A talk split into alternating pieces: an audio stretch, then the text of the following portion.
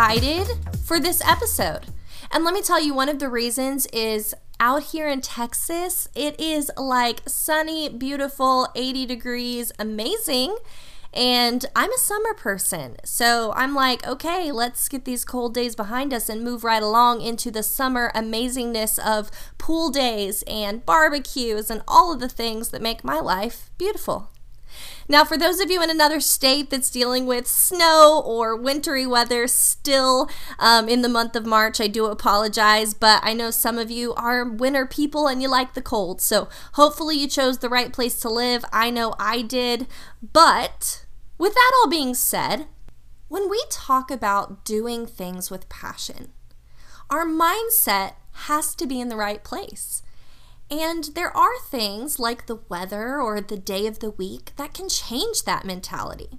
For example, I want you guys to think about those days when you wake up in the morning and you look out the window and it's pouring down rain, the sun is nowhere to be seen, and it's gloomy and it looks just miserable outside.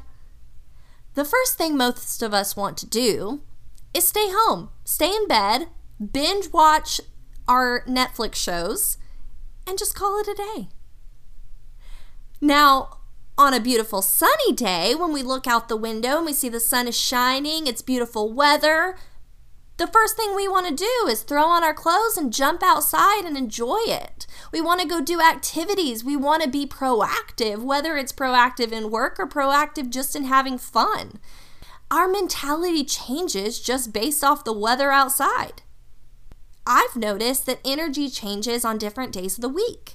Monday, people have a lot less energy than they typically do on Friday. And so lots of things can change our mentality and sometimes make us not necessarily want to do things with passion, but instead just not do them at all. We call this, my friends, procrastination. Now, I've been a procrastinator my whole life. I would say probably this year more than ever, I have fought and fought to change this. And in a lot of ways, I feel like I have broken through the barrier and I have stopped myself from being a procrastinator in a lot of areas in my life. But it's never going to completely go away. And part of that is because, like we've talked about on past episodes, there's just so many things to do. And so we try to prioritize what's the most important and then often procrastinate those things that maybe aren't as important or we just don't want to do it right now because there's just too many things to do. So today, what I want to do is I want to talk about the four types of procrastination, what they mean, and how we can fight to overcome them and change the pattern. Because at the end of the day, procrastination can cause a lot of anxiety. It can cause a lot of stress because we're not getting those things done that we want to, and it just makes us feel bad. So let's talk about these four types of procrastination. Now, I'm going to give all four to you up front in the beginning, and then we'll talk through each one. So, the first type of procrastination is going to be low impact procrastination. Number two is self love procrastination. Number three is anxiety procrastination. And number four is time procrastination. We're going to start with the first one, which is low impact procrastination. Basically, what this means is you're really good at getting the big stuff done. But often you have a mentality of, eh, don't sweat the small stuff. Well, let me tell you, sometimes not sweating the small stuff can actually take away future opportunities for the big stuff. Everything matters at the end of the day. So, if there are some small things that you just never get to because you procrastinate them due to having all these big tasks to do, you have to make a decision to either remove that thing from your to do list because you're never going to do it, or to make it a priority. So, we know that there are more important things that need to be done. But what if we created a to do list where we sprinkled those low priority things in our big priority tasks. Meaning, for every four big priorities I have and that I'm going to make sure that I get done, I will then have a low impact priority up next. So then I will have time to get those small things done along with all the big things that have to be done. This is the way that you can battle low impact procrastination. Now, the second type of procrastination is self love procrastination.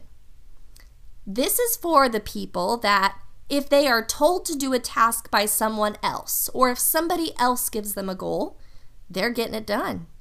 But if they create their own goals, if they decide to do something on their own without that outside accountability, they fall short. They procrastinate that activity. And the reason why is because no one's counting on them to get it done except themselves. A good example of this is making a New Year's resolution, right? So at the beginning of the year, I decide I'm going to do something different, something better to achieve a greater goal. I don't tell anybody about it because it's something that I'm doing for me. It's called self love. The problem is, because no one's holding me accountable, it's okay that I forget to start that task at the beginning of January. And it's still okay when I haven't started it by February. And then come March, you know what? It's not really that important. I'll just create a new resolution next year. For these people, the best policy to get past this is to have accountability partners. If you are a self love procrastinator and you create these amazing goals for yourself but never follow through with them, instead of keeping those goals to yourself, find someone that you trust and someone that can help you make those goals more important. For example, if you tell your partner, hey, you know what, I really want to start working out. And I tell myself I'm going to do this every year and I never do it. So, would you mind going and working out with me at least once a week?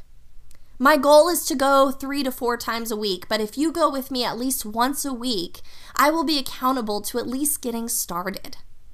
Or perhaps it's a work goal, right? So you have a work goal for yourself and you really want to accomplish it. Don't keep it to yourself. Tell another employee or tell your leader in your, you know, place of business and say, "Hey, you know, I have a goal that I really want to achieve, and I want you to help me get there. Or I want you to remind me when I kind of fall short that, hey, aren't you still working on that goal? Having an accountability partner can help you achieve those goals that you have for yourself so you can give yourself more self love when you are a self love procrastinator. The third type of procrastination is anxiety procrastination, and it is very well named because it will cause you the most anxiety. Anxiety procrastination is when you forget or procrastinate a task and then you feel so bad about it. And you get this anxiety and you get this stress, and you're like, oh my gosh, I forgot to do this, or I procrastinated this so long that I can't do it now because if I do it now, it's going to put it out in the world that I forgot to do it. And so instead, I'm going to just stress about it for another several weeks until somebody finally comes up to me and says, Hey, did you ever do that? Where then I will get even more anxiety and more stress because it's been even longer of a time frame than it is when I realized that I forgot or procrastinated to do it the first time. Y'all, this is a real one because I have dealt with this in my past and I know the stress that it can give you. It's like, you know, you just feel that you've let everyone in the world down. And a lot of times they haven't even realized that you're late on the deadline and you could easily do it right then and there. But you're so stressed out about people knowing that you procrastinated that you continue to procrastinate more. This is anxiety procrastination. And one thing that I can tell you to overcome this one is give yourself grace. We are not all perfect, and we all have a list of things to do every single day of our lives. And whether it's a work thing or a home thing, at the end of the day, you have both lists. So, one or the other, both of them can be forgiven if you don't hit every task. If someone gives you a deadline and you don't quite reach it, Instead of stressing and not following through with that task, remember that often it's better to get it done late than to not get it done at all. And people will appreciate your honesty in saying, you know what, I know this is important. I'm so sorry that I was late on this deadline, but I did put in the work to get it done, and here you go. Don't let the anxiety of forgetting something or procrastinating something lead to more procrastination. And don't let it affect your life in such a negative way that you're sitting there just festering in it. Oh my gosh, I can't believe I let them down. Just feeling that guilt throughout days and weeks and months of your life. Just get it done, turn it in, say I'm sorry, and give yourself grace. Now, the fourth and final type of procrastination is time procrastination. And this is where we don't necessarily procrastinate things, but we procrastinate getting up, getting ready, and getting to places on time. Now, I'll tell you a funny thing that I've noticed. Being in the position I am in my job, I often hold events or classes or different things, and there are different people coming from all over. And some of them come from 15 minutes away, and some of them come from an hour away. Nine times out of 10, the people that are late are the people that live the closest. The people that only have 10 or 15 minutes to drive to get there, they're the ones that are more often late than the people that are driving from an hour or longer away. Why? Because they're procrastinating getting up and going because they know they don't have far to go. The people that have an hour drive, they're like, yeah, I've got a long drive. I better get up. I better get ready. I better get going. How many of you are this person? Yeah, I mean, I've done it before, right? So at the end of the day, you have to remember that being on time for things is super, super important because typically you're not only affecting yourself by being late, but you're affecting everyone else who's showing up on time. So if you are a time procrastinator and you often can't get to places on time because you procrastinate getting up, getting going, getting ready, set yourself an alarm. Now, I'm one of those people that set like four alarms in the morning because I'm like, I have an alarm to tell me, like, hey, it's about that time where you're going to have to start getting ready for work and getting up and getting going. But right now, you can go back to sleep. Aren't you happy? Yeah, I have that alarm. I have another alarm that goes off that's like, hey, I'm glad you got that extra sleep and I'm glad you enjoyed it and you want a little bit more? Okay, go ahead, 30 more minutes, right?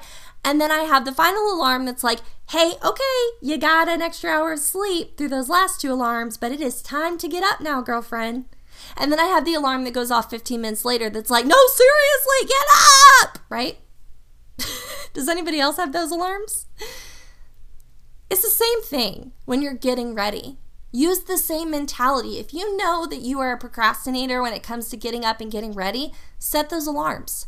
An alarm that says, hey girl, like you're gonna have to get ready in 30 minutes. I'm giving you your pre alarm to let you know you have 30 more minutes to enjoy yourself before you have to get up and get going. And then that alarm that says, hey, um, seriously, time to go, time to get ready. And then another one that says, if you haven't gotten your butt up yet, the time is now. Whatever type of procrastination you're dealing with, just know that you're not alone. Lots of people deal with procrastination on a daily basis. And listen, if you've ever been on the other end of it, you know that it can be very upsetting. It can be very frustrating when people forget to do things for you. So just remember how it can make people feel when you do the same. But also remember that things happen and give yourself grace when you do. There's always time to get things done. If you miss a deadline, say you're sorry, move on, get it done, and at least have the task completed. Remember that if you're building goals for yourself, self love is so, so important. And those goals that you set yourself are just as important as goals that other people are setting for you. Find someone to lead you to success. Find someone to be your accountability partner and help you get to where you want to be. All of these types of procrastination are very challenging but there are also a lot of ways to overcome them. We just have to set some priorities, set up some to do lists, and find the way around the challenge that we're having. Now, I hope that all of you guys think about what type of procrastinator you are and how you can overcome it over the next week. Until I see you again, don't choose to not do it at all. Choose to do it with passion.